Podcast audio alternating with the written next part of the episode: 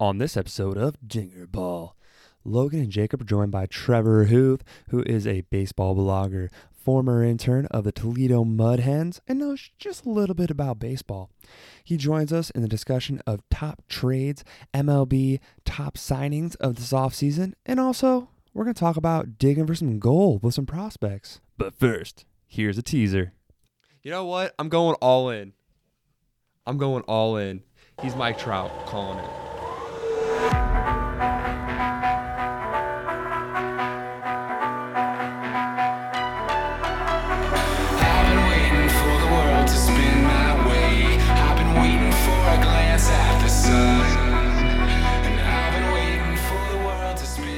Hello and welcome to Dinger Ball. Today we have a special guest, Trevor Huth. And we'll let Trevor introduce himself to you because he's done a lot of cool things. He's wrote some blogs. He's also been an intern, I believe, for the Toledo Mud Hens. But first, you know, how's it going, Trevor? I'm good. Thank you guys for having me.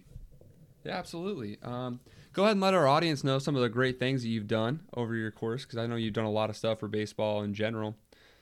Yeah, well, you, you mentioned I was an intern with the Toledo Mud Hens. That was pretty cool. Um, I got to, uh, you know, work, see how things happen behind the scenes there and um, tweet form too, which was kind of fun. Uh, I, I've been blogging for way too many years now already, and I'm only 24, so um, that's fun. But right now I, I'm with, uh, you know, Bless You Boys with SB Nation. Um, Prospects Live. I do some work with them, a site called uh, The Dynasty Guru. Uh, and I might be forgetting some. It's a lot of stuff, but uh, I do a lot, uh, a lot of um, prospects focused things. Absolutely. And can't wait to talk to you today about prospects. And that's pretty much our whole entire episode with a little bit of signings in the middle. Um, and we're going to be talking about the top prospects in the major leagues and the minor leagues here over this next year and who we might be seeing be really important. Um, but first, too, Hennessy, how's it going?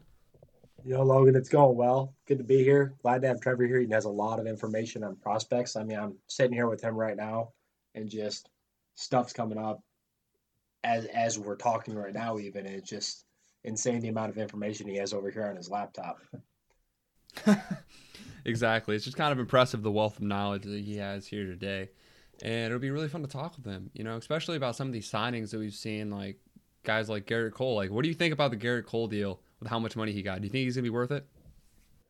Uh, I, I the thing with that deal is, if he's not the exact same pitcher he was, it's going to be really tough to be in New York. I think, um, because they have an expectation coming in. He could be really good. I mean, it's kind of happened at the beginning of the CC Sabathia contract when they signed that, where he wasn't the guy he was the season before when he uh, earned that contract. So eventually they learned to love him. But uh, I, I mean, he's a great pitcher. He's not going to be bad by any means. Uh, it's just always tough to play in New York. And uh, I mean, yeah, he's worth the money. He's he's one of the best pitchers in the game, and that really solidifies their rotation. Yeah, I definitely agree. But I think the biggest concern here is that he's now in New York. Not a fan of that. I mean, no baseball fan likes seeing him in New York. That's a place they wanted him not to go. They wanted to see him join, you know, the Angels and see him go play out there in California in, a, in his homeland. But it doesn't look like we're going to see that. Uh, only thing that worries me about him out there in New York is the fact of the stadium he plays in and also the teams he plays against. That he plays in not a very good pitcher friendly league. He plays in a very hitter friendly um, division out there in the AL East. And I think that's going to be something that's going to impact him quite a lot. 'Cause you saw that with the Yankees ERA and everything last year and the amount of home runs they gave up. And that was, those two were strongly correlated because of that. But I think that's a really big thing that he's going to have to watch out for. Uh, I mean, it's not like uh, you know Minute Maid Park was exactly the uh, most helpful thing to him.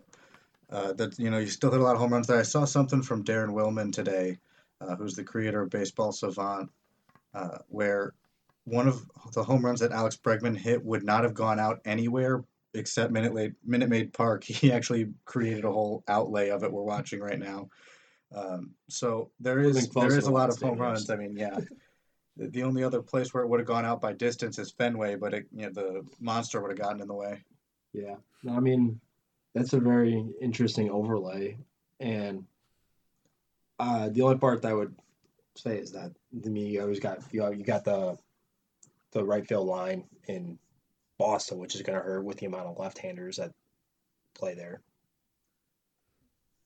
or are probably going to Yeah, be I, I, coming ju- up. just the, the whole point is that that um, it's not going to be too much of an issue for him. I don't think the park factor because he played with a short porch uh, to a righty pull side, um, and even with the uh, bouncy ball, as I've heard it called, I mean, it's really he, he didn't he didn't get hurt that much. I mean, he was by far the best pitcher in the league, even though he had a you know 1.23 home run per nine last year. I guess we'll see over this course of the season, but the fans' expectations are pretty high. I mean, Oh, they're through the roof.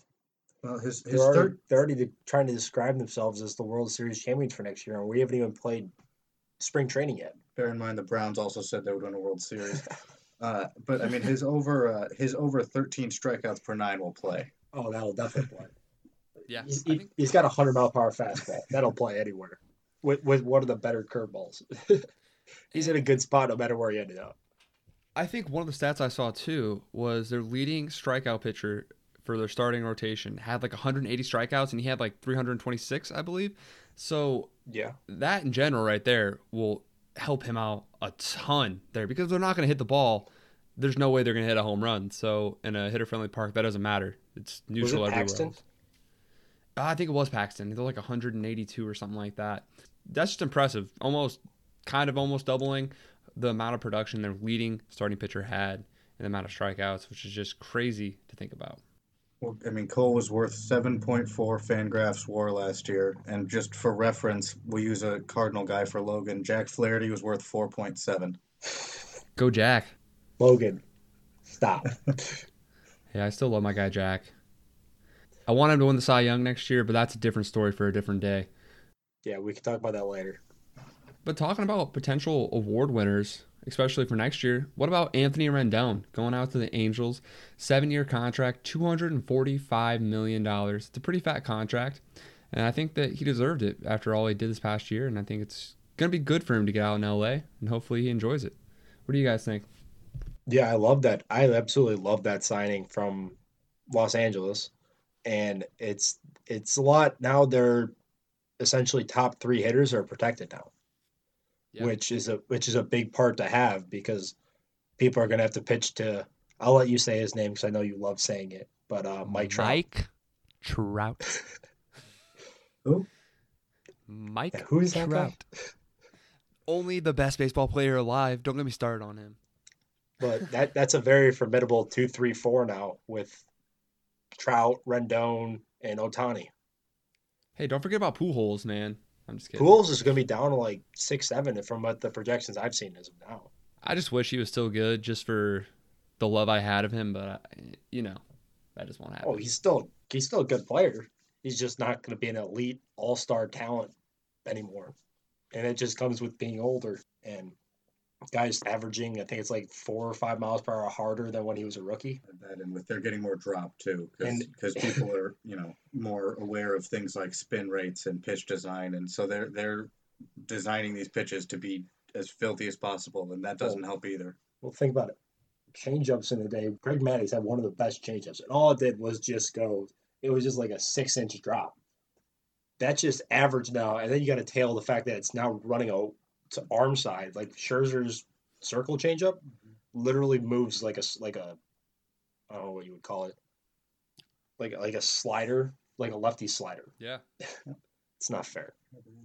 Design all that stuff, it's insane. I started to get into a little bit of it, but it's a lot of science. Exactly. I think that's something that's really changing the game. It's pretty cool to see that. And kind of talking about that pitch design and that trend, Stephen Strasburg also got a seven year, $245 million deal, like his buddy, Anthony Rendon. And, you know, seeing him do the pitch design thing in the World Series, where, you know, or the, even just like design of seeing the, hey, like I was tipping my pitches in the first inning and saving a game for the Nationals. I think that was pretty huge. And technology really is coming in big nowadays in baseball. So, what do you think about Stephen Strasburg and also that moment in the World Series? I know Hennessy and I talked about it, but what did you think about it, Trevor? Well, first of all, technology was coming up big for the Astros. The old drum technology being on a trash can. I mean, it's kind of ingenious because, like, we're talking, we, we sit here, we're talking about all this technology is growing the game, technology is growing the game. they use stuff that we've had. One of the things they've had since literally about the 70s when TVs were created. And the other one we've had since beginning of time with the garbage can. Like that's just a genius setup and it's basically it's minimal technology. It's ingenious until you get caught. Oh yeah. Because then everyone knows what's going on now. Because you can go back and find all the videos now and hear the trash cans. Oh, it's very loud. Jomboy did that on Twitter. You can hear, you can see a lot of it. But uh, back to Strasburg, uh, he's there's no other way to say it. He's a good pitcher, and he earned his money. And I'm very surprised he stayed. I thought he was going to go to San Diego Mhm. and go home, just like I thought Cole was going to go to the Angels. But uh, it was a really good move by the Nationals, and, and it makes sense for Strasburg too, because he gets to stay and be a part of that three-headed dragon of Corbin and Scherzer, and now he's the third head. So, uh, good move by him. The one thing that made me think that he was going to stay with the Nationals was I think it was when I was watching one of the World Series games or maybe one of the NLCS games, and they were talking about Strasburg and how he was so happy how his team treated him after he had an injury and they were still like trying to help him get back and they were not making sure that he wasn't going to be rushed back. And he said that was a big reason that he might potentially sign with them again. And I wonder if that's like the big reason why he signed with the Nationals because of how they treated him. And I mean, honestly, they've been pretty good to him his whole entire career, and especially with this past World Series. I mean, it'd be kind of tough to leave them after that. Yeah, they're going to give him two hundred and forty-five million dollars over seven years. I think that's another pretty solid reason. Yeah, I'd sign just about anywhere for that much money. I'd sign just about anywhere for half that amount of money. I'd sign anywhere for about a hundred thousand bucks. I'd sign anywhere for a Snickers bar. I'd dust off the old arm. absolutely. Who wouldn't? But might as well hop on to the next guy here, and that's Madison Bumgarner, a guy who was Don't like it. super good back in his day. And he's still not shabby. I mean, honestly, he's still a really good pitcher. I think that he could add a little bit to the Diamondbacks. And it's kind of interesting to see a five year, $85 million contract. Hopefully, he's worth that much. But I think that's a very fair value deal for what they need. And honestly, it might be a little bit more of a contender out there, but it's kind of tough with the Dodgers. Like, yeah, he's a very solid pitcher. He's been a solid pitcher. You've seen what he can do in the postseason. But he's 30 years old. By the time this contract's up, he's gonna be 35. And do, I, the the question that I've always had is, is he worth five years, 85 million to be pitching into his mid, legitimately mid 30s? Scherzer. and I don't I don't think he will be. I mean, maybe his maybe his batting ability does help with that a little bit, but it's not enough for that much of a, a difference in the price tag, basically. I mean, Scherzer, man. I mean, the the thing with Bumgarner is that he doesn't have a ton of velocity. He never really has, but the exit velocity is below league average. His curveball spin is above average. His fastball spin's about as good as you're going to get, and and so he gets a ton of movement. People don't hit the ball hard off him, and he, and he strikes people out. So that's where the contract comes from. And it was rumored he wanted over 100 million. So if you're getting 85 million or 85 million over five years, that's a pretty good deal. And and the uh, Diamondbacks have really been smart lately. I'm going to get into uh, some prospects here, but you know they traded uh, Greinke for a set of prospects led by Seth Beer, Yeah, who's uh, he's gonna be a pretty good bat. He's a nice power bat. Uh, they traded Jazz Chisholm to get Zach Gallen. They traded Goldschmidt and got a couple of MLB ready guys in Carson Kelly and, and Luke Weaver. So they've really done a good job expediting this uh, quote unquote rebuild because they have these young guys who are up now. And I think Bumgarner was a decent addition, at least for the next couple years. I don't know what it's going to be like at the end of the contract, but as of right now, he's still coming off where he's able to spin the ball well, and that usually is good. No, I agree. I think it's a good signing for the first two years of the contract, maybe three, but once you get to year four, year five, is it still going to be a good contract? And that's where I have questions about it because he is an older guy. He has that funky delivery where something can go wrong with his arm in the first place. And obviously, he's a pitcher. Every pitcher kind of has a time limit on their elbow. But uh, just kind of looking at that way, and then obviously, like you said, with the the signings they made the last couple days, I mean, a five-year contract, even if you are getting three good years out of it, that's really what you're probably looking for. Um, I mean, that, that's still over half the contract of it being good. There are no opt-outs, as I was trying to look up here. Uh, 15 million deferred, 5 million there's a, of there's a no trade list for like five teams too. Yeah. So I- I mean, it's I overall I think it's a good contract, and and the Diamondbacks are really I think just trying to push and be competitive until some of these good prospects that they have come up, um, in terms of Seth Beer and in terms of uh, Alek Thomas is their top guy. Kristian Robinson, Corbin Carroll they're all outfielders, but they're all pretty high ceiling guys. Um, Jon Duplantier has lost some shine, but he's going to be pitching probably in more in a relief role. Um, I saw him but there's some other He was good. guys. Yeah, Haber was good. I saw him live in uh, Kane County a couple no last year. I mean, Bukauskas is also good. They they traded for him as well. So there's a few guys. There's the other uh, guy in the Goldschmidt deal, Andy Young, too, hanging out on their top list. But uh, they've done a good job compiling prospects, and now they have guys who can be competing up until those prospects are ready. And I think that's a lot of what this Bumgarner thing does for them. Also, he's got horses in Arizona, and I love that. And he'll be he'll be riding on off days. Um, obviously, he doesn't get he doesn't get in bench fights. You saw that he likes to go back into the clubhouse instead. Yeah. But that could have just been an injured thing. I wouldn't want to fight Madison Bumgarner. No. He's a pretty tough guy.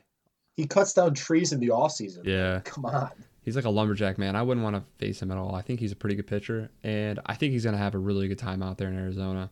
Like Trevor said, I think his stuff is really what makes him a great pitcher. He's not like a guy who's going to blaze it past you.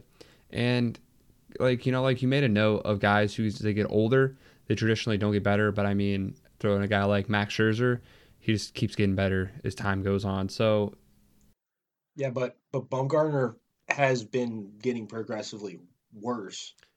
He- Obviously, he had that injury a couple years ago that didn't help him. But I mean, he, he hasn't been as good as he was in that World Series run, the last one he had, where he was just unreal. Yeah. But to be fair, it's hard to be that unreal as well. It really was, and he's going to go down in the, the history books for being a legend in that one postseason where he just absolutely threw his arm out, and that's what teams are looking for out of him. Closer. Um, moving on here to our next section, which we can call our red box section after our last episode. Um, we have four guys who signed one-year contract deals, and I think some of them are pretty intriguing, and some of them are a little eh. But we'll go ahead here first. The first one I Yeah, love. Didi, Didi Gregorius, really good one year, fourteen million dollars. I love that deal. I think it's a really good deal for the Phillies. Well, Philadelphia was really close. Yeah. They were they were close to being a high level contenders. They were close last year. They were considered contenders, and they kind of just didn't perform the way they should have. Mhm. Didi's going to help them out at shortstop a lot. I mean, he's got to get a full season in. I don't how many games did he play last year? I think close to like 80. Mhm. Yeah. 82 games. He played half a season. If you get him a full season, he is a very good shortstop and he's he's definitely going to be an upgrade for them because he just he doesn't do a lot wrong, I don't feel like. He doesn't strike out a crazy amount and he he, he finds a way to put the balls in play. He doesn't have the hardest high hit percentage in the league either, but he's he's solid on a contender. And then, I mean, a couple that I'm kind of meh about are the Mets with Michael Wacha and Rick Porcello. I mean, one of those guys you're replacing with is Zack Wheeler. You're replacing Zack Wheeler probably with Porcello. And then you have Wacha, which is just like, I mean, personally, I've seen him with the Cardinals and I've seen him do really well. And I hope he does really well because I was a big fan of him. But I don't know if he has the stuff or the accuracy anymore to really be that kind of pitcher he used to be. But I mean, never say never, I guess. So there is that. And what do you think about that, Trevor? Well, do you remember um, in Moneyball when Brad Pitt says we are looking for three guys to recreate this one guy? Mm-hmm. That's kind of what's going on. You're not going to be able to recreate Zack Wheeler once you lose Zack Wheeler. So you're trying to find that production that you lost with Wacha and Porcello. That being said, you still have DeGrom, Syndergaard, Stroman. Yeah. I I mean, mean, they're not in a bad spot there at all. But so- here, here's my other question for both of you guys, I guess. So you're paying Porcello 10 million for this year. You're paying Wacha 3 million for this year. Do you think there's a way that you could have made the contract stretched out over enough time where you could afford Zack Wheeler and pay him 13 million a year essentially? I don't know that Zack Wheeler was ever going to come back. Yeah. Um, there's a lot of, I mean, a lot of him is injury as well, just because he played for the Mets. But, um, the, you know, I, I just don't know that he was coming back. Uh, he had a chance to leave and go be a top guy somewhere else. He was not going to be a top name pitcher uh, in New York, and I, I don't know that that mattered much to him. But there was just a lot of opportunity elsewhere, and I don't think the Mets wanted to spend that kind of money to bring him in. Although you know, the guy who just bought the team, that, that agent Brody's nuts. So I guess whatever. Yeah. That's why I was gonna say, and I, I do agree that maybe he probably didn't want to come back, especially considering nobody wants to be the number four starter, especially when you have one, two level arm talent, which is what Zack Wheeler has when he's healthy. But the, the only problem is with a lot of teams is I don't think he's gonna get that big of a contract where it's gonna be what he's probably looking for, just because he's he's been injured so much and it's hard to want to touch him when he's getting injured. Like it's a big investment for a guy that doesn't hasn't been able to stay healthy. I mean, I see what you're saying there. But I mean, the pitcher he could be, I think that it'd be worth it, but I don't think he was ever going to stay. I think he was going to go somewhere else where he could be more so of the star that he wants to be because he's out he's overshadowed over in New York. Like I mean, with Syndergaard and DeGrom and even Harvey, like you, you just have all these big figures over there that just constantly were over top of him. And it was kind of tough for him to really shine. And now he gets the opportunity to shine with Philly, and hopefully he does. I mean, that, yeah, I mean, it's a good thing.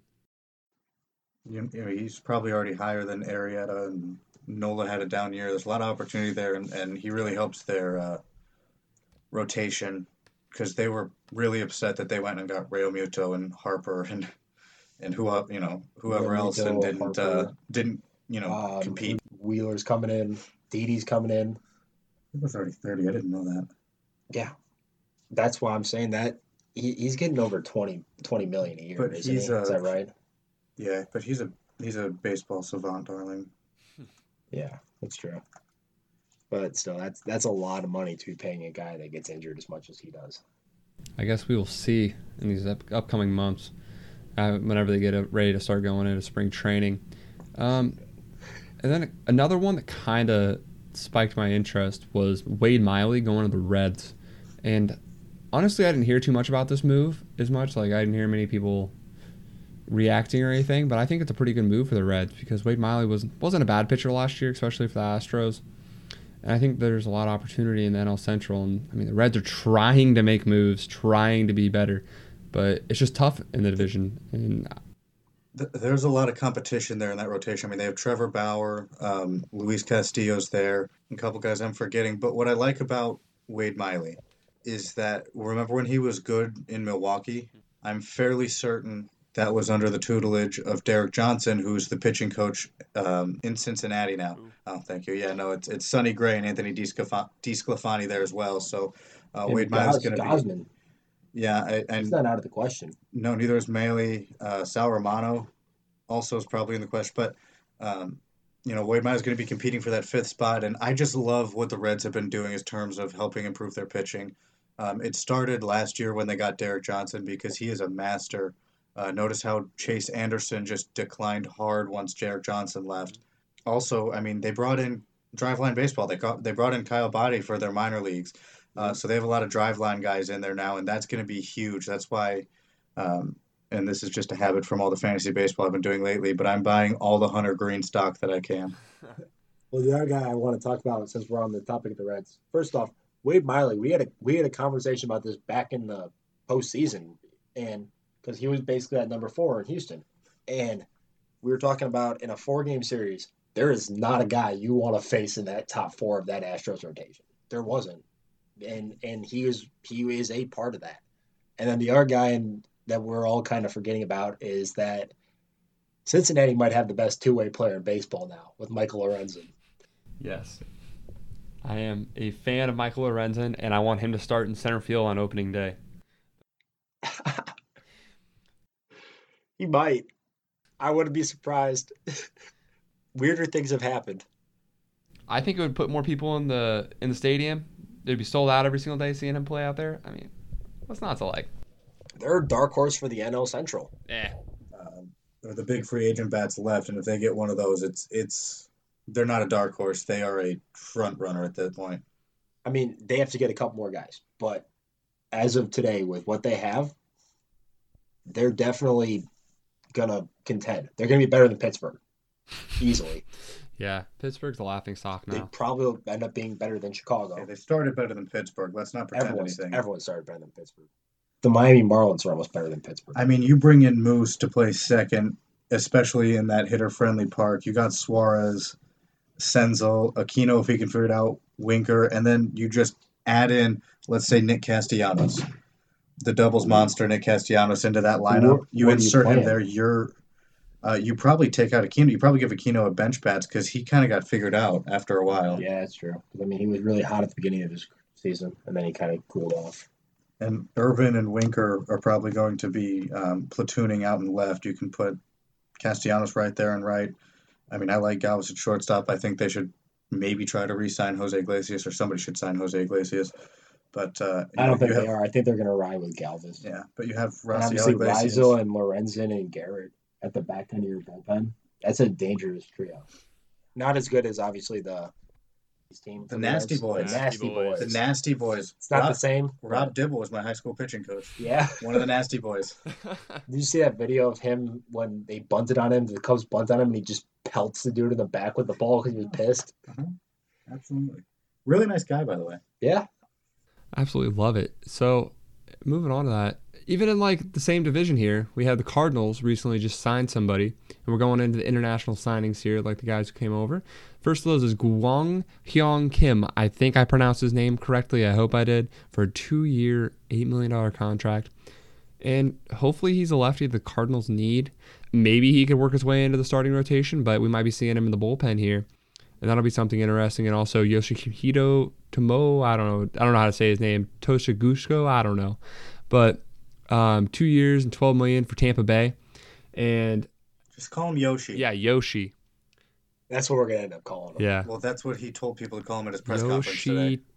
It's a Sugo. Hey, you know what? I tried. Not well. it's, it's all that matters. Logan doesn't do English. Yeah, I don't speak English, but I think the international signings are going to be interesting to see, especially this next season. And I mean, that Gwang Hong Kim guy, hopefully he does something for the Cardinals because I'm a big fan of that.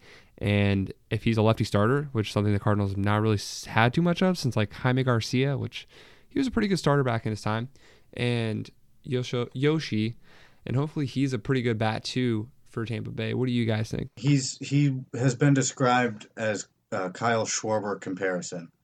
Uh, so he's got a lot of power. There's videos of, of him absolutely destroying baseballs. So um, it'll be uh, interesting to see what happens. I don't really know how to compare the stuff. I know that he said that the Rays were the first team interested, and he was more interested in the ability to play than necessarily money. Um, so that's going to be a, a, a nice place for him there in Tampa Bay. He'll probably settle into a uh, DH kind of role. Uh, maybe rotate through if, if they need to get Choi a DH spot or um, Yandy Diaz or someone. But um, but yeah, no. So I think that's a good place for him to land. That really helps Tampa. They'll probably be able to compete in what is going to be a very tough AL East again, which is what I mean their goal should be. Uh, Even with as much of a small market team as they really are, and they're going to be for basically ever, unless they can find a way to get out of Tampa, which know, isn't going to happen it's for kind of eight a- years. Um, I mean, the, the Red Sox aren't moving back up. They're pretty much looking to sell, so they're not looking like they're going to be a huge threat. It's Mm. it's kind of just the Yankees and Rays Yep. again. Yeah. Especially if like David Price or Mookie goes away. Especially now. I, I- mean, this is assuming that they don't have the injury problems they had last year. Because look at how good they were with the injury problems they had, Right, they're de- they're they have depth for sure. and and now if you can get your top players to stay healthy, that is going to be the scariest heard thing it in helps. baseball. It definitely helps to not have to miss out time from. How much did Stanton miss? He missed like two months. Oh, Didi missed half a year, and they still are comp- They're still just rolling out guys that nobody outside of the baseball world knows, and they just play out of their minds for a month at a time, and that's just kind of how the Yankees were, and which really doesn't help Tampa. They got to be fighting for a wild card spot, basically. I think Luke Voit is a pivotal part of the um, Yankees this year, depending on how he does. Not that they won't be good without him, but he'll be an important help. piece. Dropping 30 bombs this year. I don't know why I can't think of his name. Who's the guy who played third base for New York last year? Giovanny Urshela? Urshela, he's going to be a big part of the team too. If he can perform like he did last year, that just adds another level. They have a lot of talent there. And I mean, honestly, uh, out there in New York, there are no shortage of star players. So I mean, you look around the whole entire diamond, and on paper, their team looks really, really good. And I mean, like we were talking about earlier, even with Gerrit Cole, like it's gonna be tough. But I mean, like the Red Sox really aren't gonna compete very much left there right now. Like, and they're probably not gonna have much talent left by the end of the year because just the pure fact they're gonna try to trade trade it away, get some value out of it. Because will Mookie want to come back next year? I don't know. I don't think he will. And then you have David Price. He's getting older. You might as well just go ahead and trade him in case he gets injured in the future and just get what you can out of him and just try to rebuild your team and then wait out the Yankees and wait for them. Make it sound so simple. I know. I should just be a general manager, right? Just kidding. That would be super hard. I mean, they've been they've been looking to trade, but that's not a contract that uh, most teams just want to take on. So the uh, Red Sox likely have to attach a decent prospect along with him. I think there was talk about it might have been L.A. Yeah, It might have been in L.A. Might have been L.A. talking about trying to do a trade with both of those two combined. I think Gavin Lux was in there. Uh, and like a prospect on top. Yeah, yeah, they had a lot in there, I think, for him. Like, but I mean, the Dodgers would have a lot to offer for that. Yeah, I mean, we're going to talk about it in the in the next segment here. The amount the Dodgers have. There's two or three guys on the top 100 that are viable to be traded just based on the depth they have at the major league level. Yeah, but I don't think they're going to be. Um, I mean, they're they're very slow to part with their top prospects. I mean, it was a big deal when they parted with Yusniel Diaz to get uh, Machado, and he's kind of not even a, a top guy. Uh, they refused to trade Verdugo a couple years ago. Uh, that's a few years ago now. I'm getting old. I forgot. Um, Looks smart now. but uh, I mean, they're gonna they're not gonna want to trade Lux. They're not gonna want to trade May.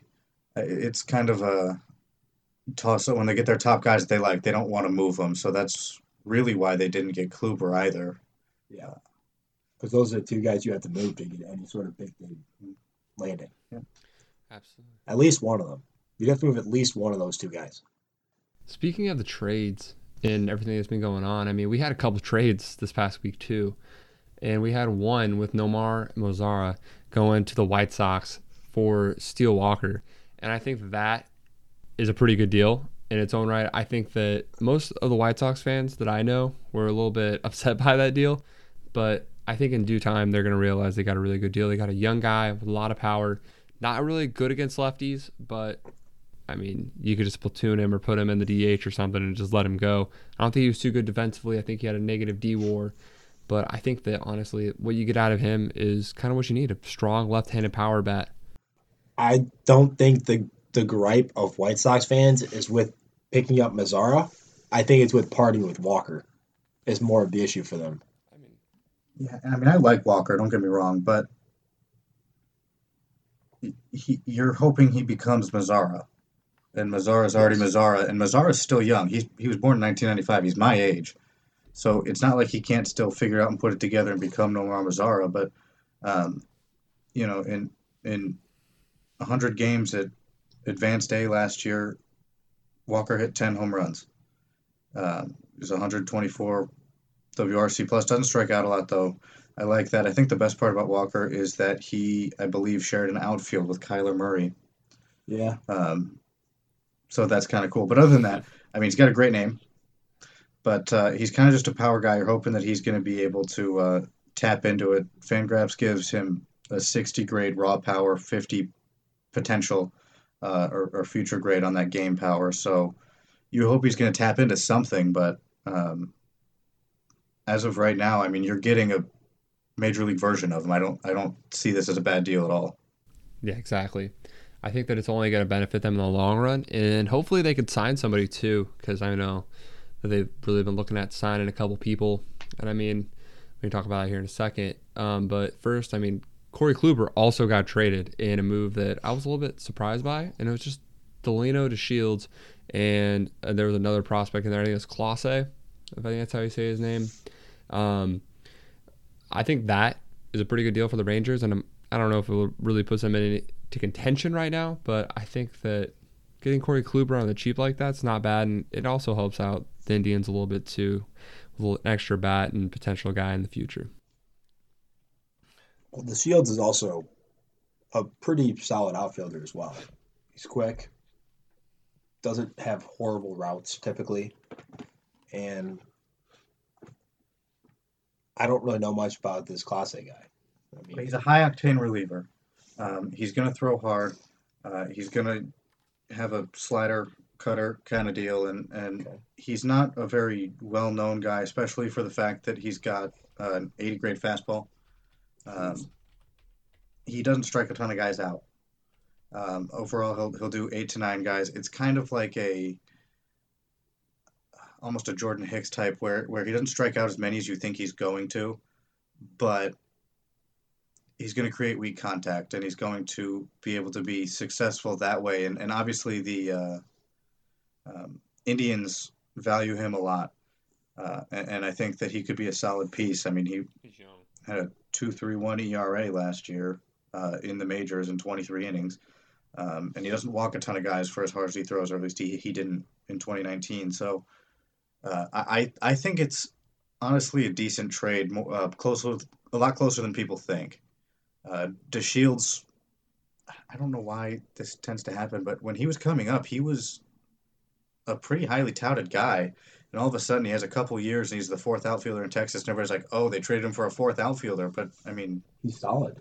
yeah, yeah. So I think it's a pretty good deal all around, and, and I think uh, I think the uh, I think Clase is going to be pretty good. I mean, I guess we'll definitely see. Um, he didn't pitch bad last year for the Rangers at all, so it'll be interesting to see.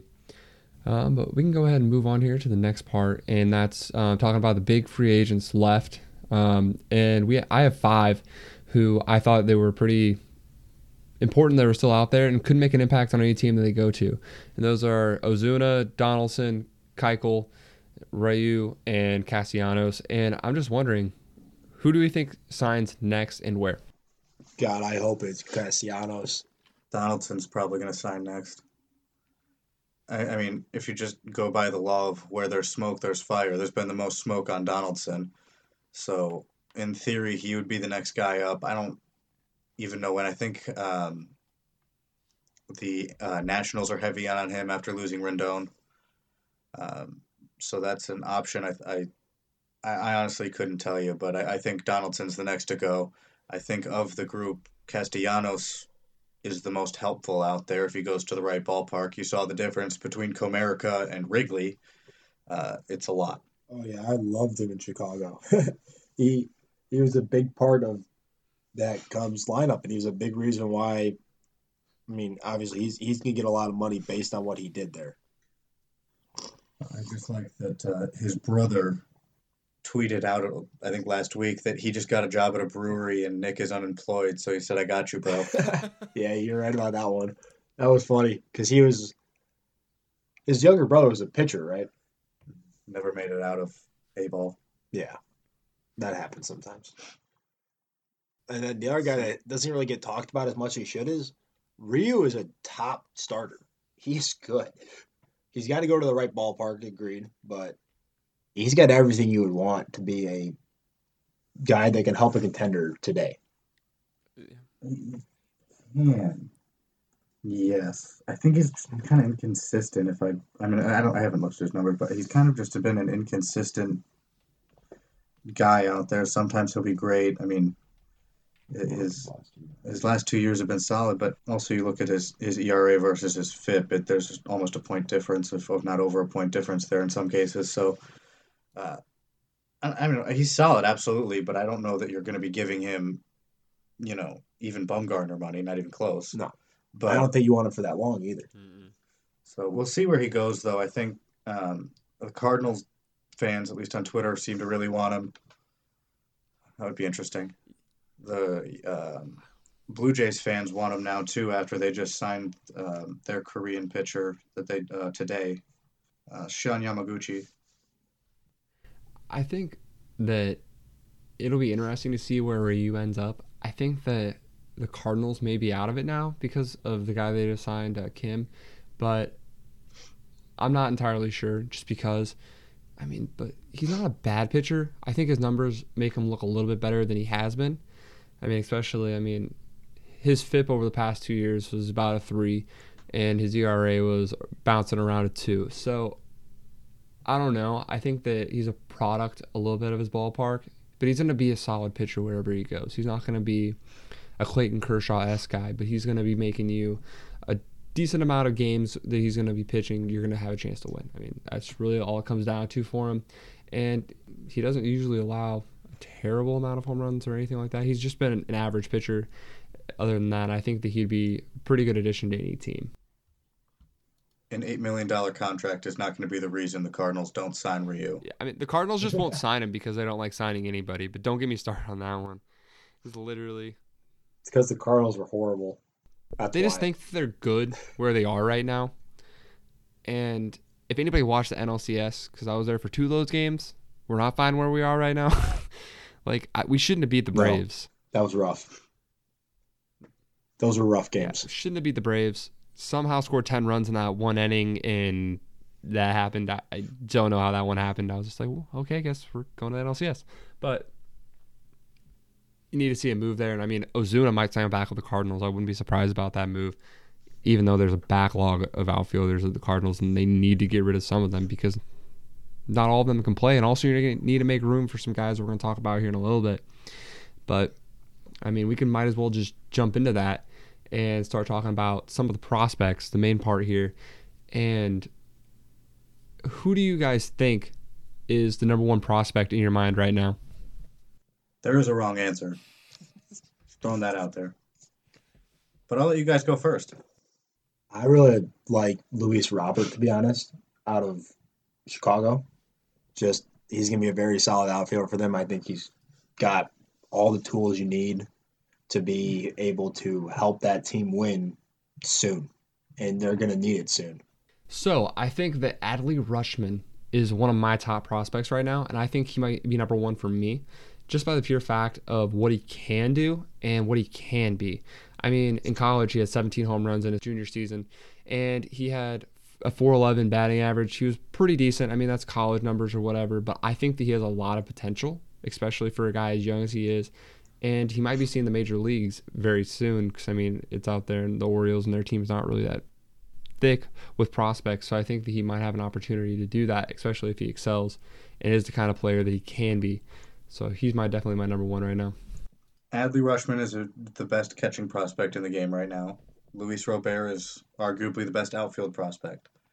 The best overall prospect, and this is not me thinking I'm smarter than anybody else. This is every prospect publication, every prospect tier, if that's what you want to call them. They're all smarter than me. Wander Franco is the top prospect in baseball, um, and it's it's close-ish. Um, if you want to go by future value on Fangraphs, Wander Franco's given a 70 future value, which is ridiculous. Um, and the two guys under him are Jo Adell and Royce Lewis at 65. Rutschman is a 60, but he's the first guy with a, a, a labeled as a medium risk. But still, Wander Franco is is everything you could want in a baseball player. Um, he is just open up what Fangraphs says about him. They say Franco is really close to the perfect prospect. That are, those are the first words they say. so he is he is the guy, and all the hype is as real as it can be. If you go watch video on him, whatever you want to do, uh, you want to go look at his numbers, you can do that too. The the hype is just about as real um, as it can be. And if you want to, good luck guessing which one he is, because there's a lot of Wander Francos out there. But The uh, youngest one. He's the youngest. Yes, He's, he he's the youngest See, one. look, even I just got it wrong now looking him up. Yeah, because he's like, I think he was born in 2001. That is crazy to me. That, yeah, we have guys. Yes, he's he's 18 and he was worth 157 he can't. WRC plus.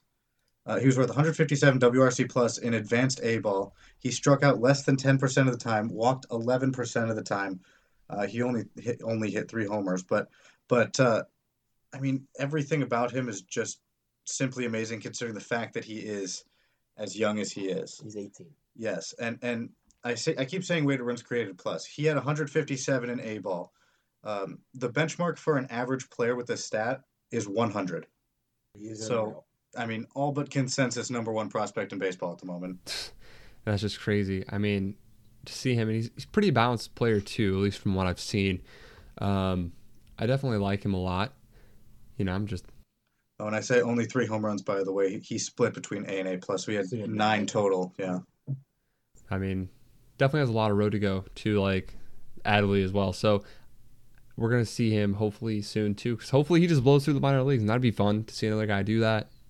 His ETA is 2021. That makes sense. When did uh didn't Tampa just bring up a new shortstop last year? Um, Willy Adames. Yeah, isn't he? Uh, wasn't he a rookie last year? Yeah, he's he's more. I mean, he's a defensive guy. Yeah, Uh, contact's not gonna have any pop. Wander Franco's got. everything. I mean, he has one tool that's 50, and it's his fielding. Everything else is 55 or higher. yeah, he is going to be a very solid So that is that is probably the number one prospect. After that, sure, Rutschman, Robert, Adell, Mackenzie Gore, whoever you want. I mean, I mean, there's arguments there, but I think Wander Franco is kind of the big name and the top guy if you're talking prospects. Yeah, it'll be interesting, especially to see him come up. And one guy who I was kind of considering a little bit was Gavin Lux. I think that he's not a bad player either. And I think like bringing up earlier from one of the trade talks we were talking about, like Mookie and all that, like he would have to be in the talks for getting Mookie from the Dodgers. I think that he'd be a pretty good piece, especially in the future. I mean, his future value is 60 according to Fangraphs, so I think that he has some potential there. And I think that he might be better than what is even on there. Because I mean, he didn't strike out too terrible much. I mean, but he did. He had a 14, 18% strikeout and 14% walk. So he's pretty much even there, which I'd be kind of interesting to see, especially somebody do that. And I mean, in Double A, he struck out a lot more this past year. So what do you think about him? Yeah, I mean, yeah, he's solid. The the hitting um, came on recently. Uh, he was never bad, but all of a sudden in 2019, he's worth 188 weighted runs created plus and, and 232 at bats in AAA. That's all sorts of ridiculous. Um, and, he earned that that late year call up in 2019 to the Dodgers. So, uh, I mean, there's not a whole lot you can say. Like he'll be solid. I don't know if um, it's just tough with Dodger prospects because you keep seeing them come up and they kind of tease them a little bit. They won't get consistent playing time. They're there, they're in uniform, but they'll play a little bit. They won't. You see, it, you saw it with Verdugo. Um, he's finally officially considered a starter, but with Dave Roberts, that just could mean 80 games.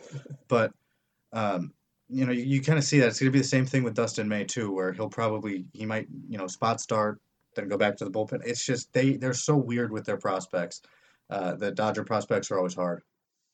And you can see that, and there's like always a random Dodgers prospect who comes up and then kills it, or they just sign somebody random and then they're just like they absolutely kill it. So it'd be interesting to see that. Um, one guy who I absolutely cannot wait to see come back, who I mean I would still mention a prospect even though he's been injured, is Michael Kopech.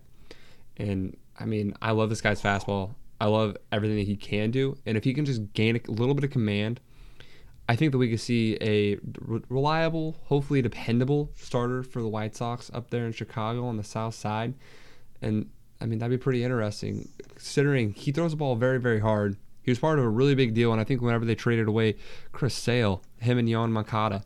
So, what do you think about the potential of him coming back and what he can do for the White Sox? Well, yeah, I bought all of his stock that I could in, in fantasy leagues, if that tells you anything. But yeah, he's got he's a high velocity guy. Um, he he couples it with a slider, um, and so as you can imagine, throwing 99 with a wipeout slider, you blow your arm out. Yeah. It's it's a just a math problem that happens in baseball. So he, he's going to be returning. Um, I, I mean, is not what it used to be, where it's it's a questionable death sentence. Most guys come back now. Those guys come back better now. Exactly. So I'm I'm not really worried about Kopech. I like Kopech a lot. Um, certainly an interesting name to watch because he should, uh, if he can pitch well in spring training, he should have a chance to start in Chicago. If not, they might want to get his feet back under him and send him to Charlotte for a while. Um, but he, it won't be long. I hope so for the Chicago White Sox fans out there because I mean, I mean, the White Sox can just bank in this farm system. It's ridiculous. Um, you talk about Robert. Uh, Robert's got the power and speed combination um, that that you can die for. It's, it's the best power speed combination in the minors right now. Uh, not quite to the Acuna level, but but uh, Robert's got really nice power speed combination. Andrew Vaughn, they just drafted, is a stud.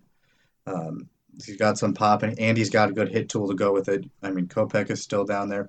The guy that I like a lot, that I take a lot of flack for, Nick Madrigal. Um, he, uh, I like Madrigal. I know he, he was a good hitter coming out of uh, college, and everybody knew that. He was drafted in 2018. He's already knocking on the door of the majors. Um, but what he, what's so good is he's just not necessarily to the point of Willians Astudillo, but he just has such a good hit tool. Um, you know, he struck out less than 5% of the time at any level he's been at. Uh, he walks close to 10%. It's not amazing, but he doesn't, he just gets bat to ball and he's got good line drive numbers too. So Nick Madrigal, I absolutely love him. I think he'll be a solid everyday second baseman. I mean, there's a reason that they got rid of Yolmer Sanchez, and his name is Nick Madrigal. And I think we might be able to see him next year. And Mister, I don't strike out. Like he's legit. He just doesn't strike out, and that's something you love as a baseball coach and love as a baseball fan. That you get him out of the plate, you get a guy on third base, and he could just flip a little ball up the center of the field and ground out to the shortstop. Like I mean, that's still productive, and that still means a lot in the game. So I mean, as much as it is, sometimes you have those little guys who can just slap the ball, and that's really all you need. You don't have to have the guys who hit the towering home runs all the time. But I mean, he has a little bit of power. He hit like a total, I think, of six home runs in the minor leagues, I believe, or something. I mean, no, he hit four. So I mean, like he doesn't have much power. He's got below average power. He's not going to be a home run guy. He'll hit line drives, but they're not going to be towering line drives over. The, they're just going to be line drives. Yeah, but you just want him to go out there and get the ball and play. I mean, he's just that guy, and that's a role he's going to take, and I think he's taking that pretty well. I mean, don't forget he's got plus plus speed. He's at 70 grade speed. That's uh, fast. that is faster than me. Real fast. I can guarantee that much. Logan has five grade Ooh. speed. You gave me five. I appreciate that. I was giving myself like a two or a one, but you know, That's still being generous, bud. hey, you know, big poppy speed. That's what I am. I'm that big zero and the MLB the show. But sometimes that just happens. I think one guy who I really am excited about, and me being a little bit of a homer here, is the Cardinals. And I love Nolan Gorman. I think this guy has a lot of potential value, especially in the future. I mean, he's rated a 55 value overall, but you know, he has a lot of raw power, which is something that you want out of a third base guy. And especially with a de- decrease in Matt Carpenter, and then you've seen a little bit of uneasy, uneasy playing in the field with the guys being able to hit and guys being able to do what they need to do. Somebody like Nolan Gorman could really come up and impact the Cardinals within the next two years and be a big bat alongside Paul Goldschmidt, hopefully. Because I don't know if Matt Carpenter picks it back up, but I mean, obviously he's trying harder. He's trying to gain weight this offseason, but you know, good for him. Hopefully he does, but I'm still going to give him crap for it. And then I think too that just having him out there, and I think if he learns how to hit a little bit better, we could be seeing him really quick. And I don't know what you guys think about him, but Nolan Gorman is a very good hitter. Um, it, I mean, it was a really great draft pick by the Cardinals. Don't get me wrong. Uh, t- expectations need to be tampered. Um, the shine is off his apple right now, if you want to put it that way. But that's because he came into the league and took it by storm, and all of a sudden he gets called up to Peoria um, in his uh, last year and struggles. And he comes back this year. He does well. He gets called up to Johnson City and he struggles. This is the nature of high school bats. Um, they're not as developed. They're not as far along. So um, it's not to say that he doesn't have the future with him because he absolutely does. He's a fantastic hitter. I mean, I loved watching him when he was in Peoria, but there's just going to be a learning curve there for him that a lot of people didn't see coming or didn't want to see coming. Um, but I think between him and um, Malcolm Nunez and Elehuris Montero, there's a lot of potential for that third first base area. I hope so for the Cardinals' sake. They need somebody out there that has a little bit more power and is able to do what they need to do. Um, and I have another Cardinals prospect, but that's later. Um, It's, Well, I the, mean- it's it's the guy that's the top Cardinals prospect. Gorman's too. yes. the top guys who Logan wants to talk about. as a as a as a low key guy though. Exactly. He, he's my favorite. Leave him alone. He's like my Mike Trout. and if you're playing a drinking game, every single time we say Mike Trout, you have to drink. Shoot, let me get my idea. While Jacob goes to the refrigerator. No. But um, the next guy who I think is a really good player too is Jasson Dominguez. And there's really not too much on this guy right now, but he has a lot of impressive comps. And that's why I put him up here on this list with us. And I think that he's really, really impressive because he has like comps of Bo Jackson, Mike Trout, I even a Babe Ruth thrown in there. I, Mickey Mantle. I think that he's worth putting up there just because of some of his comps. But he's a 16 year old switch hitting prospect, has a lot of power. I think that he has a chance to be a really, really good player. Um, of course, he's on the Yankees, so it's going to be a little tough for him to break into that outfield or break even onto the team. And we're not probably not going to see him for four years, five years at the best. And I think that he's just somebody who could be really good in the long run. And I think that he's just someone who I'm a little bit interested in. I think it's funny how you. I, I think it's funny how you went from this guy's gonna be like the next Mike Trout to oh he could be really good. Like that is a huge difference right there. First off, Oh no, that's what the uh, comp and yeah, he can be a very good baseball player. I definitely agree, and he'll definitely help out there. In But Dominguez was the top international prospect. He was the prize this year, for lack of a better term. And um, it's because he's got what a lot of people can see is 30 30 upside. Um, he's really young, obviously, he's, uh, but he's got the tools. He's a big dude already. I mean, there's there's video of his swing all over, and and uh, the guy's good. Let's let's not pretend that he's not. Um, but it's just for me personally, it's nice to see uh, how they perform, you know, on the professional level. But uh, I mean, as an 18 year old or 17 year old, however old he is, um, he's already a lot bigger than me, and people would think he's older than me. so he's kind of got the size, and and he's fast. He's got some raw power, and and honestly, his hit tool's supposed to be pretty good too. So he's he's a guy. yeah, but I mean, this is a But guy we no, haven't Logan, seen- you're- we you're- haven't seen a guy play an MLB game yet. How are you gonna compare him to potentially the best baseball player in history? Well, yeah, Logan's comps were That's, awful. those aren't but my comps. Those are what other people have said about him. I want to know who you're talking Who- to about him. Very responsible what they're doing. Hold up, hold up. Is it is it uh is it someone that's on a lot of drugs? Like, is that who you've been talking to about this No, I believe it was some of like I think it was MLB.com who said something about that. No, it was Fangraphs. Fangraphs compared his tools to a combination of Bo Jackson, Yasiel Puig, and Yoan Moncada, and he said it's like Combination does not. Combi- mean exactly. First off, it's a combination. Second off, MLB.com called Dominguez one of the best international prospects available in years, a teenage Mike Trout. I mean, he's he's 16 years old, and we're watching his swing right now. He's got he's got the stuff. Let's be real about that, but let's be realistic about comps. And I think right now, since we're talking about a 16 year old, let's say 30-30 as a, as a ceiling, and see how that develops as he, you know, gets older. right. He's 16. A lot of things can go right, but also a lot of things can go wrong. Yeah, that's true. You can't sit there and tell me that a 16 year old is guaranteed to be anything because he's still he's still a teenager. guys like Bryce Harper. I mean, whenever he was 16 years old, he was getting talked about quite a lot.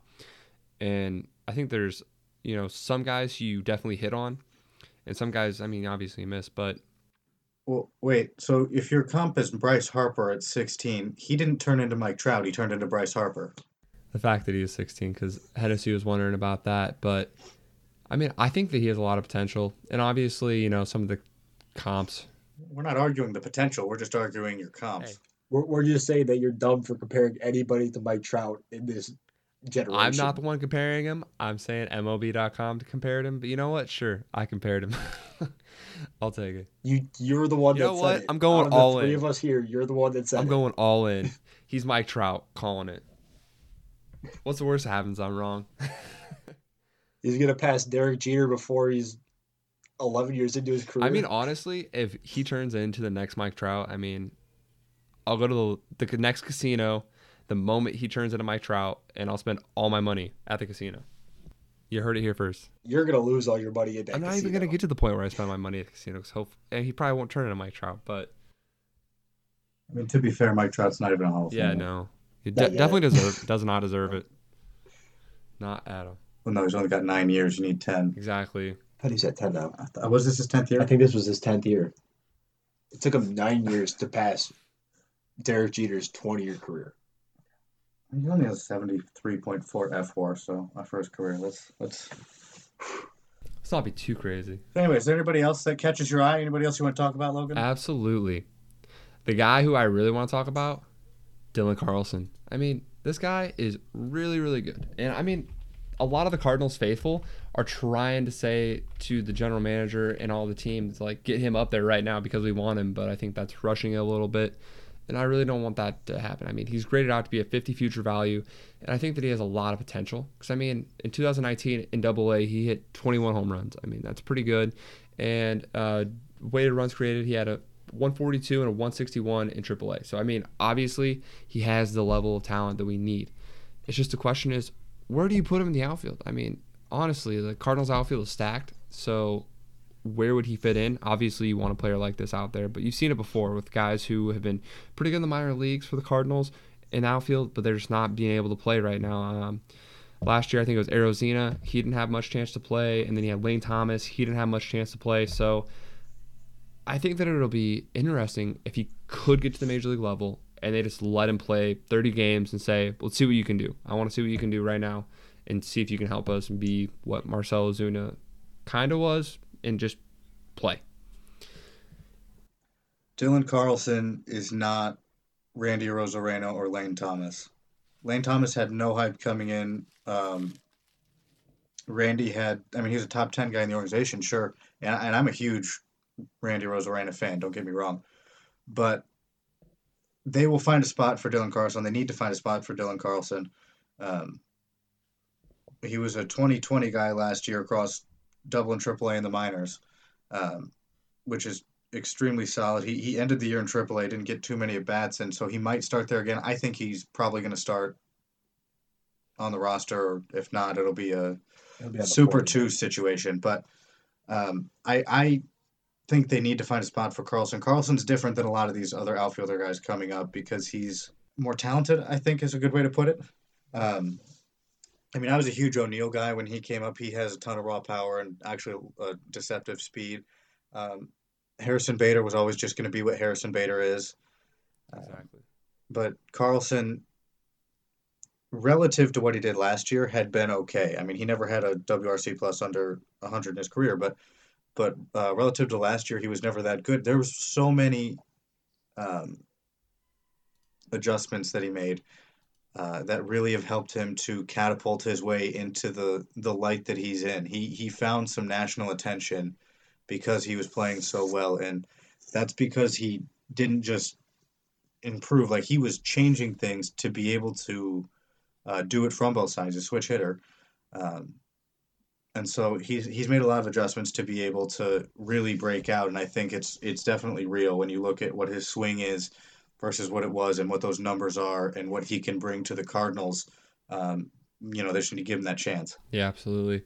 And I think that he deserves that chance. And especially if they don't sign Marcell Ozuna, I think that there's going to be a chance that you're going to see this and he'll be able to come up. I just hope that he gets consistent playing time and he gets a chance to prove himself at a major league level and kind of adjust with it.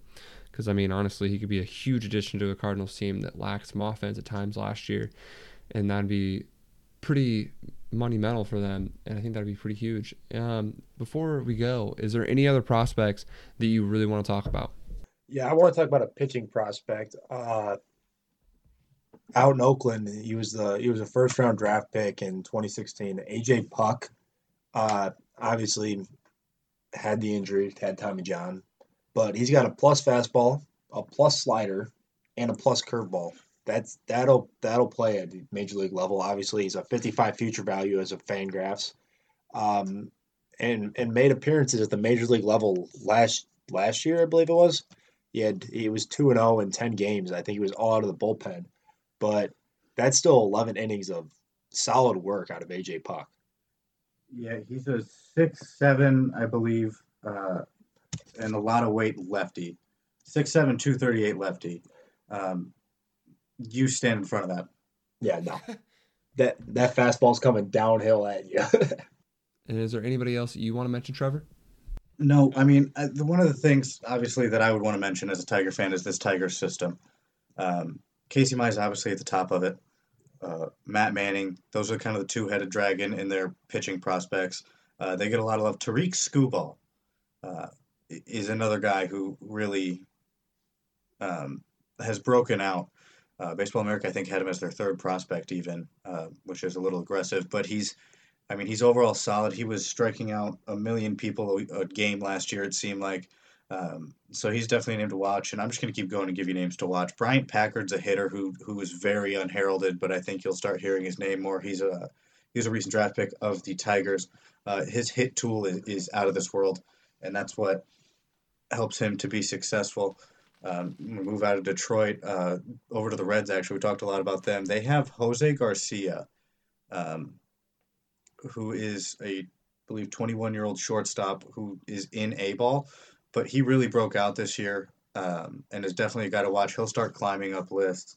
Um, you know, I, I, can keep going if you want. Joey Cantillo for the Padres is another guy. Um, he he's broken out too. He was like a 14th rounder somewhere around there, maybe 15th, and um, he's really broken out in the last couple years to be a really fairly big deal. I think he's number 10 according to Pipeline in the Padres system. Um, Brice Turang, former first rounder, he gets not a lot of love. He's with the Brewers. Um, I mean, he's a top 100 prospect, but he kind of goes unknown. I've done drafts with people where we just draft top prospects, and I've gotten him well out of that range of of um, where people should be uh, if they're a top prospect, and that's because his hit tool is really underrated. Uh, and I'm just throwing out guys that you guys to watch out for. You want to go even to Seattle. Logan Gilbert is a potential two pitcher, I think, um, but he's a kind of a known commodity. And then you have uh, a Relvis Marte. Um, I'm sorry, no, uh, I got confused. It's Noel Marte. Noelvi Marte. I, oh my goodness, there's so many. Uh, but Noelvi Marte is uh, has been described as a potential five tool guy as he develops. He's super young. He's in the uh, Dominican Summer League at this point. Uh, I, I, you guys can cut me off whenever you want. I'll I'll continue. I'll give you two more. Two One more. Screw you, Logan. Two more. I say I got to make them count now. Um, all right. Well, I'll stick in St. Louis. Uh, Jhon Torres is a guy that I really like, uh, mostly because of his story.